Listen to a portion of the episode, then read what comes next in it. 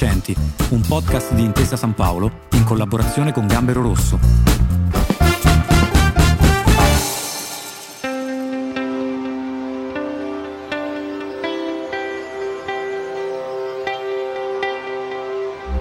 Un viaggio senza confini alla scoperta di preziose ricercatezze gastronomiche.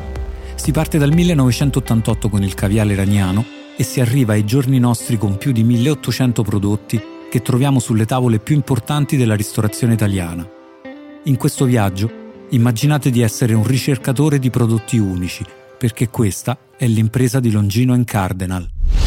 Siamo con Riccardo Uleri, AD della Longino Cardinal. Riccardo, cosa significa gestire 1800 prodotti e non smettere di cercarne altri? Ma è il nostro lavoro, abbiamo cominciato 30 anni fa a fare questo, abbiamo cominciato con pochi prodotti, con alcune specialità alimentari come il caviale fresco dall'Iran piuttosto che il salmone fumicato dall'Irlanda, il foie gras dall'Alsazia e adesso abbiamo continuato a fare questo lavoro, è la nostra missione, quindi abbiamo cominciato a esplorare la Nuova Zelanda, il Giappone, l'Australia alla ricerca di, di prodotti sempre più particolari. È un po' il nostro lavoro cercare di anticipare un po' i trend, quindi noi non seguiamo diciamo, i desideri del mercato come le richieste degli chef, ma cerchiamo di procurare loro dei prodotti che non conoscevano ancora, che naturalmente sono, esistono già, non è che inventiamo niente, sono prodotti che esistono e vengono usati dalle altre parti del mondo.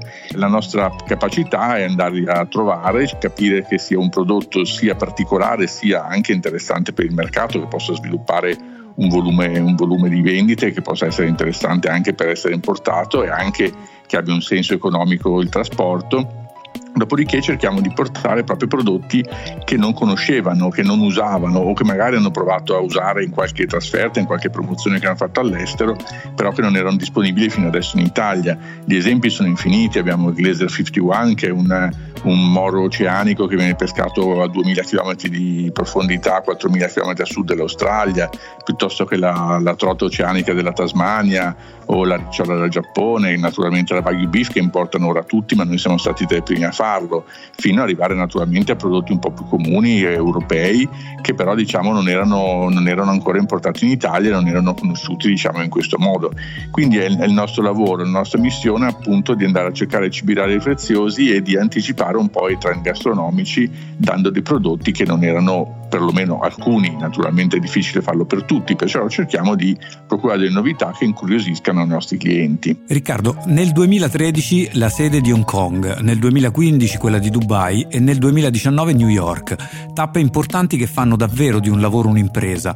Il 2020 che tappa è stata? Ma il 2020 è stato un anno, diciamo, da una parte difficile, da una parte, se vogliamo, è difficile, sembra strano dirlo, ma anche ricco di opportunità nel senso che pensare di fermare un'azienda, noi lavoriamo col prodotto fresco e con i ristoranti, quindi noi non abbiamo mai fatto un, giorno di chiusura in 30 anni di attività, non abbiamo mai chiuso neanche ad agosto, mai chiuso nelle vacanze di Natale, sempre solo nel, diciamo, nelle, nelle, feste, il giorno di Natale e il giorno di Ferragosto. In effetti non abbiamo mai chiuso neanche nel 2020 perché noi servendo prodotti alimentari siamo sempre stati aperti, però a un regime super ridotto, quindi avere l'opportunità di, tra virgolette, rallentare così tanto l'azienda avere la possibilità di ripensare a tutti i processi, tutta la tecnologia, la digitalizzazione, eccetera, è un'opportunità che effettivamente non volevamo lasciarci scappare.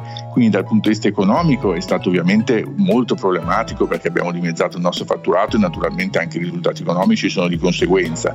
Però l'opportunità di riorganizzare tutti i processi, di cambiare il nostro ERP, introdurre un CRM, un programma di credit management, abbiamo cambiato tutto il nostro sistema digitale e tra l'altro abbiamo avviato la nostra società di e-commerce che sarebbe stato oggettivamente molto difficile fare in un momento in cui saremmo stati tutti impegnatissimi nella fornitura diciamo del nostro core business che è quella dei ristoranti.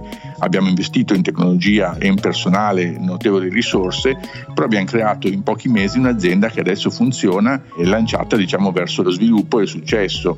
Sarebbe stato veramente molto difficile farlo in un altro periodo. Quindi il 2020 è stato un anno di grosso problema però alla fine io penso che quando finirà finirà questa pandemia e quando ritorneremo a servire i nostri amati clienti che saranno aperti in pranzo e cena, saremo un'azienda migliore di quella che eravamo quando è cominciata questa pandemia. Capacità di fare rete e continua ricerca e sviluppo. Ci sono altri segreti per un'impresa vincente? No, secondo me non, non, ci sono segreti, nel senso noi facciamo lo stesso lavoro che facciamo 30 anni fa, lo facciamo ancora adesso. Il discorso è, è riuscire a non fare compromessi con la qualità, non fare compromessi col numero di referenze fine a se stesso, nel senso noi quando troviamo dei prodotti devono essere veramente dei prodotti che meritano di essere inseriti nel nostro listino. Io ricevo veramente richieste tutti i giorni di fornitori che vorrebbero vendere a noi prodotti da distribuire in Italia, in Italia o nelle altre sedi estere però veramente bisogna non fare compromessi. Non fare compromessi è trovare dei partner che condividano la stessa filosofia, perché noi non parliamo solamente del prodotto, il prodotto diciamo è, è il fine ultimo, però è la filosofia che sta dietro all'azienda che noi decidiamo di vendere ai nostri clienti. Il discorso è veramente una comunità di intenti, quindi creare rete è veramente creare nel mondo una serie di fornitori che veramente condividono la stessa passione per il, per il food e per la ristorazione.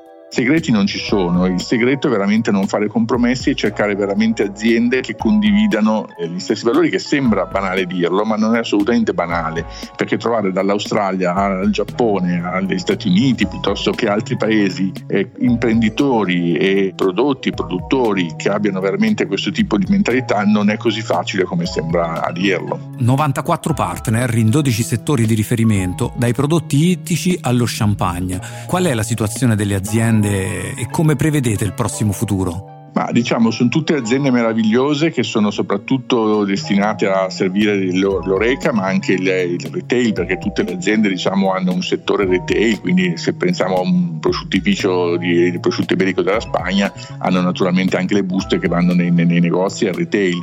Quindi tutti hanno sofferto tantissimo di questo tipo di, di, problematica, però nello stesso tempo qualcuno si è salvato incrementando un po' la vendita ai negozi. Sono tutte aziende solide, noi cerchiamo aziende di media dimensione cerchiamo di non lavorare con la multinazionale, io voglio sempre avere un contatto diretto con un imprenditore, con qualcuno che sia responsabile del suo lavoro dall'altra parte diciamo, dell'accordo. No? Quindi sono tutte aziende molto solide, storiche, di, di più generazioni e io penso che tutti soffriranno parecchio questo periodo, ma nessuna è messa in crisi di, diciamo, di sopravvivenza di continuità. Io sono convinto che come tutto il settore della ristorazione, quando la pandemia finirà riprenderemo tutti esattamente come facevamo prima.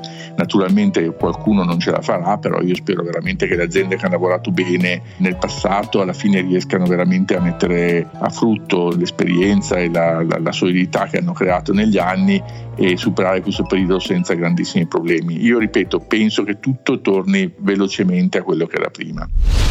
Ringraziamo il dottor Riccardo Uleri, AD della Longino Cardinal, 1800 prodotti, diverse sedi eh, nel mondo e nessun compromesso con la qualità. Grazie a voi per la chiacchierata, è stato un piacere essere con voi.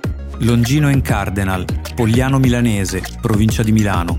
Anno di fondazione 1993. Fatturato 33,7 milioni di euro. Questa è una storia vera. Segui il canale e ascolta Imprese Vincenti, un podcast di Intesa San Paolo in collaborazione con Gambero Rosso.